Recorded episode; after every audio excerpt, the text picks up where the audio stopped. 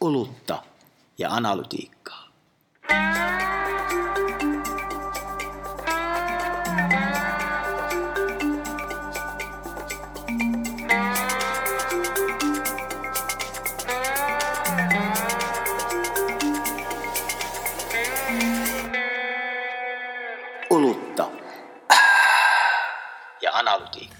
On uunituoretta. Kamaa, nimittäin eilen julkaistiin maailman suurin uutistutkimus Digital News Report ja samalla sen Suomen maaraportti, joka kulkee nimellä Uutismedia verkossa.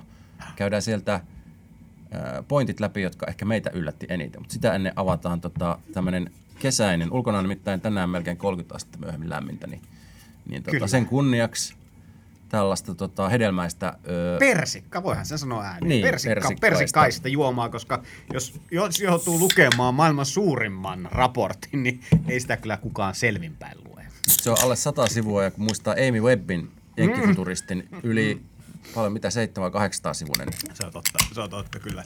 Niin, niin tämä oli ihan, ja koska... Niin. Tämä oli niin kuin helppo lukunen vielä, koska tässä suunnilleen niin kuin ymmärsit, mistä tässä puhutaan koko ajan, koska tota, Amy Webillä se homma saattaa vähän polveilla aika ajoin. Ja tasoja, on tasoja, mutta hei, Kyllä. puhutaan tänään News Reportista. Ihana muuten, että sen nimi on verkossa.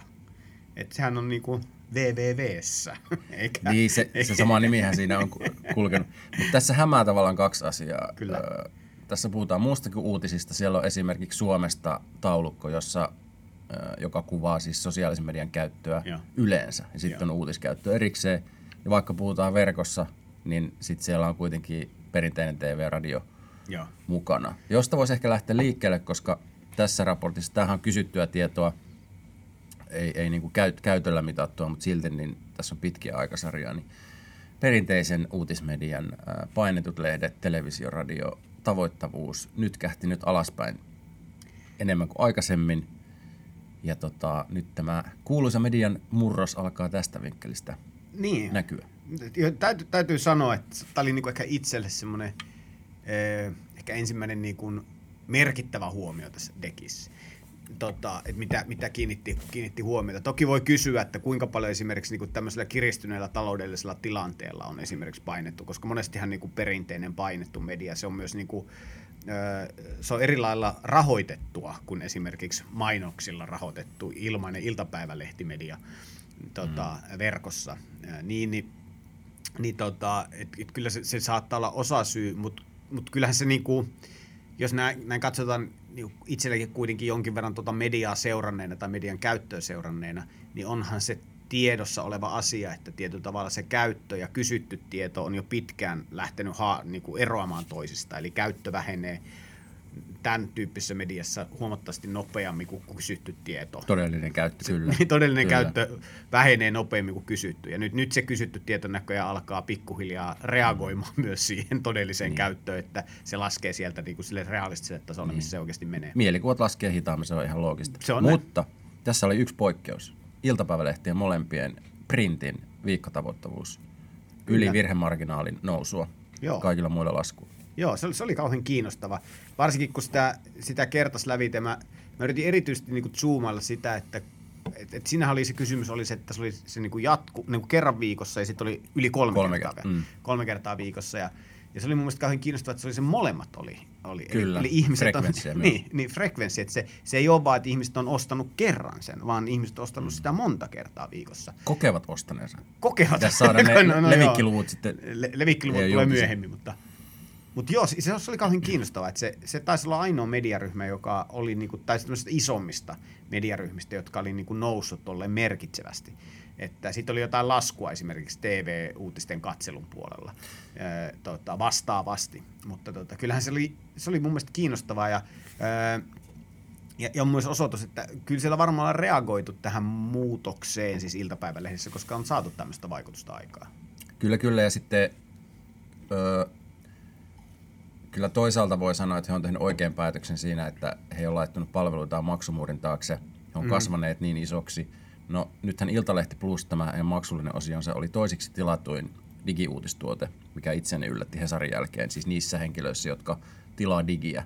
Et sieltä tulee jo ihan aika paljonkin rahaa. Mutta tuosta äskeistä vielä, niin siis radion ja televisio uutislähetysten tavoittavuus laski on laskenut yhdeksässä vuodessa 11 prosenttiyksikköä, siis kummankin. Mm. Ja Niin nyt puhutaan koko kilpistyy. väestössä. Koko väestöstä, niin. Koko väestöstä. niin.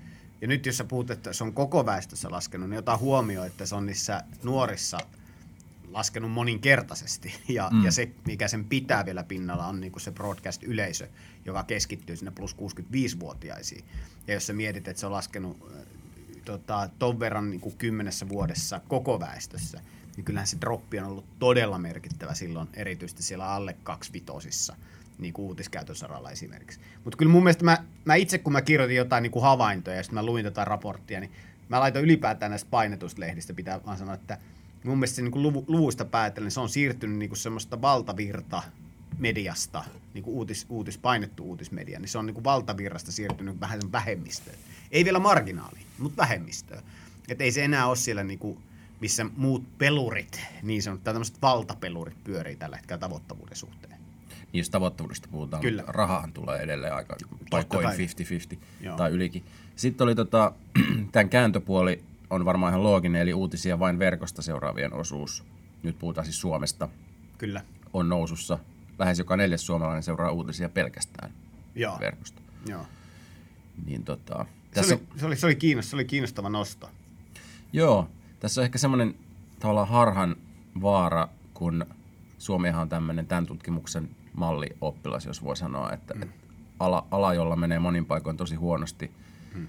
Esimerkiksi Kreikassa vain 19 prosenttia luottaa uutisiin ylipäänsä, Suomessa 69, kärkimaa, ja Yle on Suomen luotetuin media. Niin Useimpiin, useimpiin uutisiin. Useimpiin, kyllä. uutisiin. Mutta että monessa mielessä tilanne on hyvä, mutta sitten ehkä noita miinuspuolia, uutisista maksaminen on korkeimmillaan vuosikausiin 21 prosenttia, mutta siinä taitaa olla 1 prosenttiyksikkö nousua. Ja tota, kollegani viisasti totesi, että, että nouseeko se tästä enää kauheasti. Kyllä. Keskimäärin yksi uutistilaus on niillä, jotka verkosta niitä uutisia tilaa ja maksaa siitä, niin onko realismia odottaa, että keski, keskimääräinen herra tai rouva tai kuka vaan, niin, niin tilaisi vaikka kahta Niin, mutta uutisvälinettä. niin, to, toki, toki, että kuinka monesti, kyllähän niin kuin, kuinka monesta striimauspalvelusta ollaan valmiita maksamaan. Mun käsityksen mukaan tällä hetkellä se Suomessa keskiarvo menee jossain viidessä kuuessa. Et, mm. Kyllähän sit Se kyse... on paljon halvempaa. No siis, ja tämähän on se syy, minkä takia uutismediasta, että uutismediassa varmaan se price point-kysymys on vähän ongelmallinen. Että ei ole semmoista niinku kym, 10 euroa kuussa uutismediaa ö, olemassa Suomessa, vaan tota, kyllä se, niinku, tämä on vähän niinku se haaste, mikä sieltä tulee, että uutisten tekeminen on myös aika kallista. Mm. Ja, ja se, että kun se on kallista, niin sitä, sitä mukaan myös se, niin kuin maks, niin kuin siitä maksaminenkin on verrattain kallista. Niin se kysymys on, että mistä se price point, price point löytyisi semmoinen niin kuin optimaalinen. Ja nyt kun huomaa sitten, kun katsoo, että mitä medioita, nuor, niin kuin medioita katsoo, niin jälleen kerran mun mielestä semmoinen niin kuin ylipäätään ne isot tasot, jos katsotaan niin kuin Yle, maakuntalehtiä, ää, Hesareita, sun muu, kaikki tulee koko ajan alaspäin. Eli, eli jos, jos ajattelee, että se median käyttö siis fragmentoituu ihan kaikilla tasoilla. Mm. Eli semmoisia niin kuin ajatella, että olisi niin kuin, ehkä Suomessakin on puhuttu aika paljon vaikka Hesarista ja miten Hesarista on tullut semmoinen tiennäyttäjä. Ja, ja niin kuin, niin on, on, se kuitenkin se, se on aika se on kuitenkin aika pieni vähemmistölehti, tai siis silleen puhutaan vaan niin kuin jostain vähän reilu 20 prosentin tavoittavuudesta. Niin kyllä, tämän tutkimuksen mukaan. Niin kuitenkin kyllähän se on niin kuin, että et, en mä tiedä paljon, pitäisikö sulla olla 40 prosenttia Suomessa tavoittavuus, että sä voisit tehdä niin kuin taloudellisesti kannattavaa subscri- subscription uutisbisnestä. Mä en tiedä, tämä on, tää on se hyvä kysymys, että missä kohti ne break-evenit menee. Niin Sanomahan vuosikertomuksessa ilmoittaa, että heidän välineensä tavoittaa viikoittain 97 prosenttia suomalaisista. Meillä yleensä se taitaa olla 94 vai 5 nyt. 96. 96. Niin tietysti se on mainostajille fiksumpi viesti, mutta tota, No mutta se, se, jos alkat sanomaan, niin mä sanon, että Sanomillakin se isoin osa sitä tavoittavuudesta rakentuu kuitenkin TV-radio. Että et, et, siis, siis Sanomilla. Sanomilla. Niin. Kyllä se niin TV-radiojakelun kauttahan se varmaan se heille se iso osa sitä tavoittavuudesta muodostuu. ja Iltasanomat Ja iltasanomat kyllä, on just näin. ihan Suomessa jotenkin iltapäivälehtien rooli niin kuin jotenkin liian usein mun mielestä Unohtuu. sivutetaan ja sitten ajatellaan, että no, mutta mut siis oikeasti ne on niin aivan valtavan kokoisia tavoittavuudelta ja fre- frekvenssiltä ja muuta. Että On. tota, mut hei toi ö, luottamuksen, korkean luottamuksen syitä oli avattu tässä tutkimuksessa, mahdollisia syitä, ehkä enemmän kuin aikaisemmin. Ja itselle uusi kiinnostava tämmöinen hypoteesi oli, että voi olla, että polarisoituvat keskustelut yhteiskunnassa saavat ihmiset valitsemaan tiukemmin puolensa, jolloin Suomen kaltaisessa yhteiskunnassa kannoista epävarmat todennäköisemmin siirtyvät luottavan enemmistön kuin epäilevän vähemmistön joukkoon. Mm. Tämä, on, tämä oli kauhean kiinnostavaa, mutta huomasitko sinä ihan Digital News Reportin, maareportin ensimmäinen graafi oli, että miten poliittisesti suuntautuneet su- suomalaiset jakautuu. Se oli ihan kaussin käyrä kama, että mm. ylivoimaisesti iso osa siinä keskellä. Et suomalaiset ajattelee, me ollaan tässä keskellä. Ja niin kuin tosi pienet marginaalit on siellä päissä. Niin kuin, Oliko 20-40-20 tyyppinen? Siis 4 prosenttia taisi olla vasemmisto, 4 prosenttia ihan vasemmalla, ihan oikealla. Sitten oli joku 16-15 oli siinä niin kuin vähän vasemmalla, vähän oikealla. Ja sitten keskellä on, niin kuin, se keskellä on turvallinen olla. Sehän on suomalaiselle semmoinen hyvä. Se on vähän niin kuin saunan keskilaude. Mm. Ei liian kuuma, ei liian kylmä. Tässä on mukavaa. Ja, ja, ja näinhän se on, mutta toisaalta mun mielestä niin kuin luottamusdekissä, me puhuttiin viime jaksossa nuorista. Ja sit mä olin vähän jotenkin, että he nuorissaan tämä että et, niinku väsyminen uutisiin ja, ja sitten siellä korostuu tämmöinen niinku valikoivuus, valitaan niitä medioita ja epäillään se mm. kriittisyys. Nyt kun mä luin tämän raportin, mä että hetkinen, hetkinen, onko tämä se nuorisotutkimus, koska näköjään mm. se koskee ihan koko väestöön ne samat attribuutit tietyllä tavalla, mitkä vaikuttaa, joten kun me ajatellaan aina, että nuoret on jotenkin erilaisia median käyttäjiä, niin ei. Ne on ihan samanlaisia kuin ne muutkin median käyttäjät. Siis niillä on ihan samanlaiset niin kuin premissit siihen median käyttöön kuin koko kaikella muullakin väestöllä. Mutta toki heidän, heidän valikoimansa media, mistä he valitsee taas, on huomattavasti laajempi kuin sitten vanhemmalla väestöllä. Joten siitä se johtuu pitkälti, että, että niin kuin perinteisemmän media- ja uutismedian tavoittavuus vanhemmissa väestöryhmissä on suurempi kuin nuoremmissa. Tota, Tämä seuraava pointti on ehkä ollut yksi mun lempiaiheita, että mulla saattaa olla jonkunlainen bias tässä, mutta, mutta kun kaikki puhuu koko ajan videosta ja audiosta – tulee fiilis, että onko sillä tekstillä mitään niin väliä. Verkkouutisten lukemisen suosio, kun asiasta kysytään, on lisääntynyt ja verkkouutisten katselun suosio on vähentynyt. Ja teksti on kysyttynä ylivoimaisesti suosituin uutisten kuluttamisen muoto myös nuorissa – mikä yllätti myös tota, Esa Reunasen, joka tätä maaraportin koostamista vastaan. Esa Reunanen ei ole tainnut lukea aikaisempia digital news-reportteja. Koska... Hän on tehnyt niitä monta vuotta kyllä. Mä mietin sitä, koska... Mutta tässä oli se sama, trendi. Mutta eikö tässä sama tulos ollut aina? Ainahan ihmiset, jos niitä on kysytty, että haluatko uutisen videona vai tekstinä, niin ihmiset on aina sanonut, että mä haluan sen On, mutta tässä on, se, tässä on se muutos nyt, että se on teksti, teksti ylöspäin ja, ja uutis, uutisten katselu alaspäin. Se, se trend... Väestössä. Niin. Väestössä, joo. No niin. Joo, joo, kyllä mä, kyllä mä sen uskon, että varmaan, koska myös se digitalisaatio, me nähdään, että koko ajan tulee enemmän ja enemmän ihmisiä käyttää digitaalisia palveluita ja monelle se teksti on luontaisempi tapa kuluttaa, siis väestössä. Mutta sitten kun sä otat ton ja sitten sä laitat sen 18-24-vuotiaisiin tämän saman raportin mukaan, mm. jossa 89 prosenttia nuorista haluaa uutiset verkosta ja 33 prosenttia ykkösuutislähde on some niin, niin kyllä mä niin kuitenkin sit sanoisin, että, että joo, tämä oli siis ainoa kohta, kun mä, mä luin sun blogausta tästä, mm. tästä tota, kun sä oot sen verran sähäkkäkaveri ja sulla on sormesi joka paikassa, saat nämä raportit aina etukäteen ja pystyt niinku muhimaan näitä. Mutta embargo. embargo, embargo. Anteeksi, mä saanko sitä kertoa, että sä saat, mutta no ei mennä oli, siihen. Oli. Uh, niin, niin tota, uh, niin, että, että kun sä laitot siihen, että eka aina sun blogissakin oli tämä teksti, ja sitten joka kerta mulla mm. menee murot, nousee takaisin mm. suuhun. Se on jos... tarkoituksellinen provo. mä huomasin, että sä olit, sä olit lähtenyt tämmöisellä rohkealla provolla liikkeelle tekstin palu, mutta ei siis, äh, itsekin olen sitä mieltä, että teksti on huomattavasti parempi muoto kuin video, niin kauan kuin se video on, on niinku tota, äh, huonoa. Mutta jos sä niinku sit kuitenkin mietit, että kun sä vähän laitat niinku, äh, illalla, jos katsotaan mihin ihmiset aikaa käyttää, niin kyllä mm. ihmiset sitten aikaa käyttää nimenomaan video, audio. Huomattavasti enemmän kuin teksti. Mä jatkan tätä provoa vähän. Hyvä. Katso iltapäivälehtiä. Kyllä. Se perusjuttu maassa on edelleen tekstiä, kuvaa. Kyllä Aika vähän sellaista dataa jo semmoista niin kuin uusia kerrontamuotoja. Se on myös halvempaa. Niin, ja, ja katso, miten he menestyvät.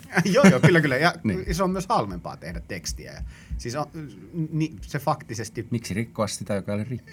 Ei korjata sitä mikään. Mutta siis Korjata. ehkä, ehkä pitäisi katsoa sitä, että ehkä enemmän sitä pitäisikin katsoa sitä, että vastaako se kaikkien yleisöjen odotuksiin tämä, tämä ratkaisu. Että onko se teksti kaikkien. Kyllä mä uskon niin ihan vilpittömästi, että teksti on varmasti tosi monelle, varsinkin plus 25-vuotiaalle, tosi tärkeä lähde.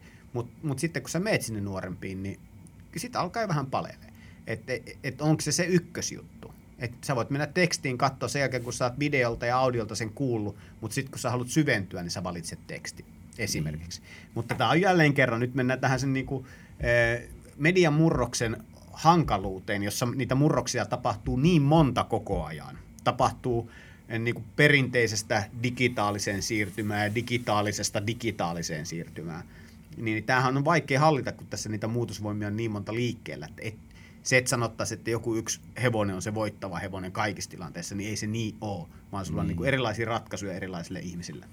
Ehkä se on se mun murot beefini tässä, että kun tavallaan sit kun ruvetaan puhua videosta ja audiosta sillä niin kuin kiiltosilmissä, niin sit tavallaan aina tässä ajatellaan näitä kaikkia yhdessä, ja kyllähän eihän semmoista kysymysasettelua olekaan, joka pystyisi niin kuin todentamaan sitä, näitä, esimerkiksi näitä uusia sisältömuotoja, joissa on tekstiä, audiota, videota samassa, näitä vaikka korttimuotoisia juttuja ja muita.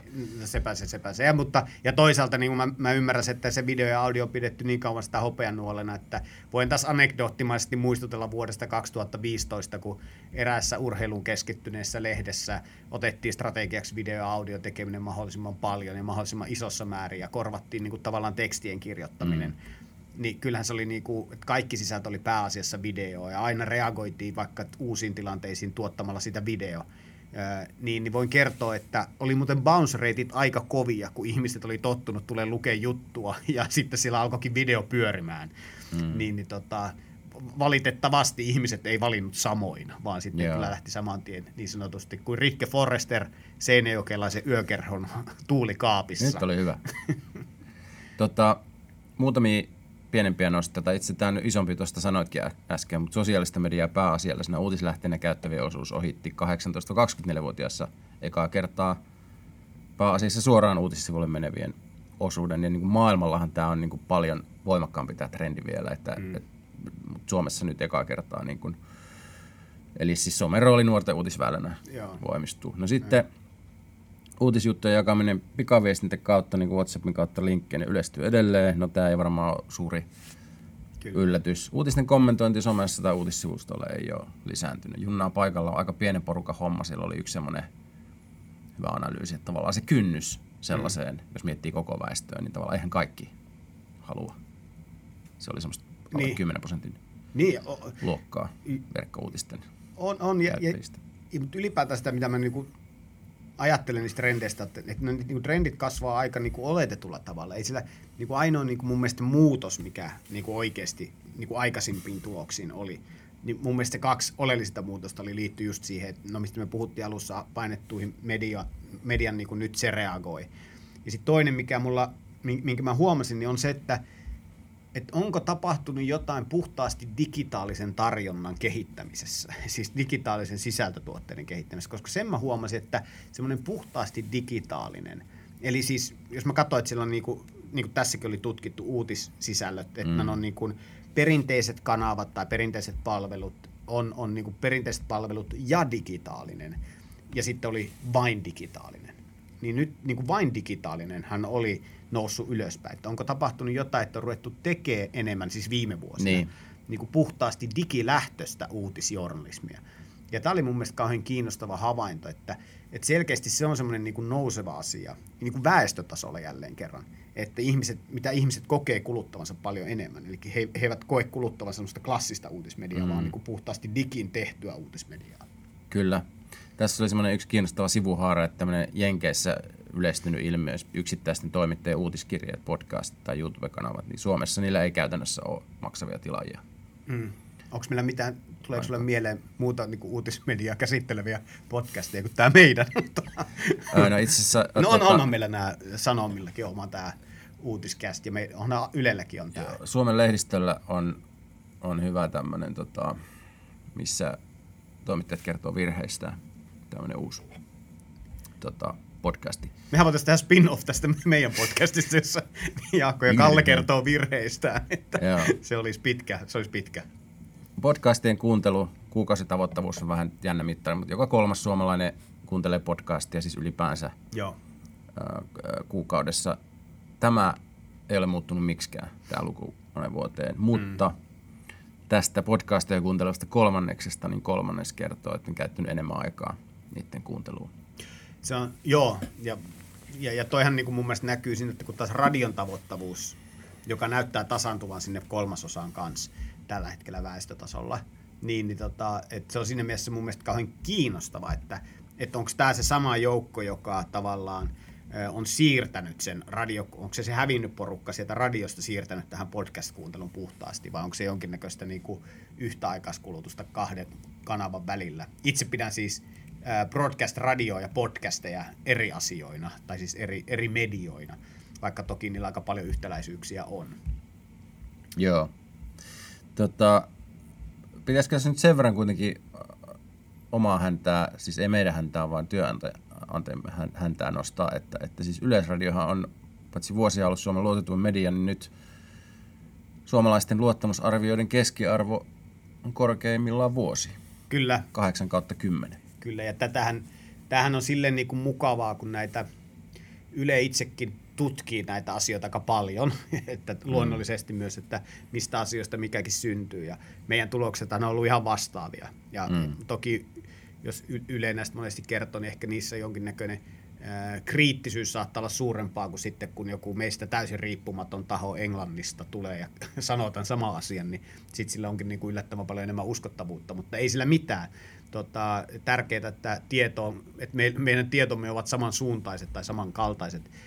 Sehän me nähtiin ihan suoraan, että et, et niin kuin korona-aikaa kävi se, että niin kuin, jos oli vähän niin kuin ennen koronaa oli semmoista jonkinnäköistä oireilua suhteessa, no ei, ei voi sanoa oireilua, mutta niin kuin epäluottamusta mediaa kohtaan, niin kuin tämmöisiä valtamedioita kohtaan. Niin kyllähän korona teki se ensimmäisen hyppäyksen siinä.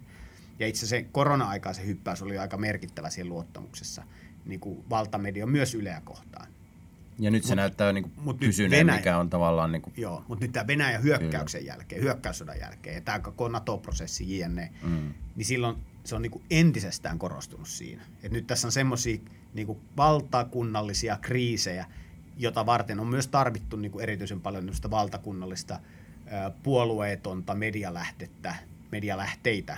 Täytyy siinä, on, on, on sillä muissakin tapahtunut positiivista käännettä, mutta niin kuin myös meillä niin kuin erityisesti tämä on kyllä, kyllä sille ollut, että ihmiset selkeästi osoittaa ja Ylehän tekee aika paljon duunia se eteen. Täytyy sen verran sanoa, niin kuin, että vaikka me nyt ei olla näissä niin kuin sisältöyksiköiden arjessa mukana, mutta kyllä täytyy sanoa, että kovasti siellä duunia tehdään näiden asioiden eteen, että se Hienoa luottamus, läpinäkyvyys paranisi entisestään, mutta on sitä tehtäväkin. Tota, Venäjä on varmaan yksi tekijä tässä epäilemättä. Sitten tässä tutkimuksessa oli, nostettiin myös semmoinenkin asia, että Suomessa on julkisen sanan neuvoston, siis itsesääntelyn asema on aika niin kuin vakiintunut, mikä on hyvä pointti. Ja sitten meidän mediat on poliittisesti sitoutumattomia, jolloin ei sy- synny semmoista Yhdysvaltain kaltaista, kaltaista niin kuin nokittelua, joka selvästi tämänkin tutkimuksen mukaan niin kuin ärsyttää ihmisiä Kyllä.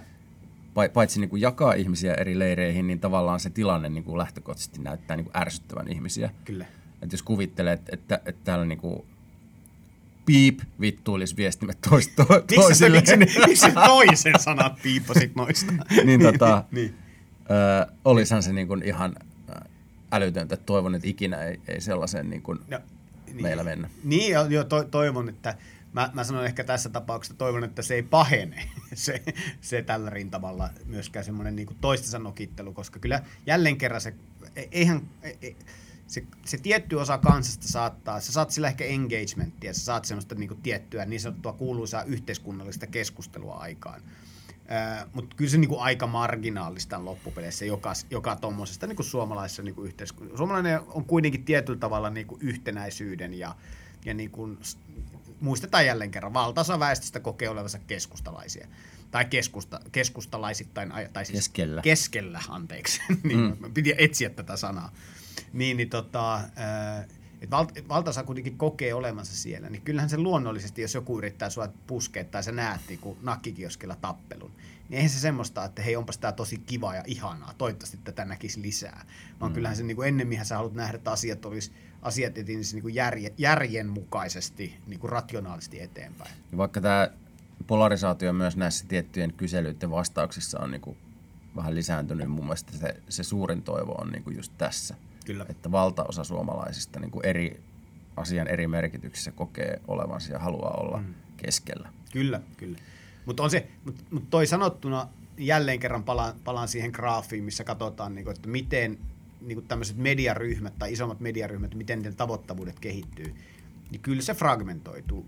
Se semmoinen tietyllä tavalla olisi kiva nähdä niinku vähän nyt vielä pidempää kaarta.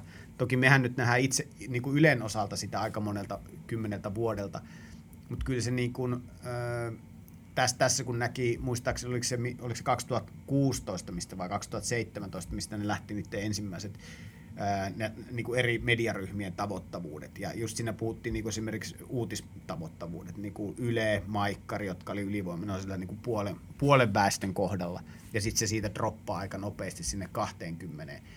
Ja kyllähän Suomi on myös tämmöisen 20 prosentin median ää, niin kuin kotimaa, jossa on muutama valtamedia, uutismedia ja sitten on niin kuin paljon pieniä medioita.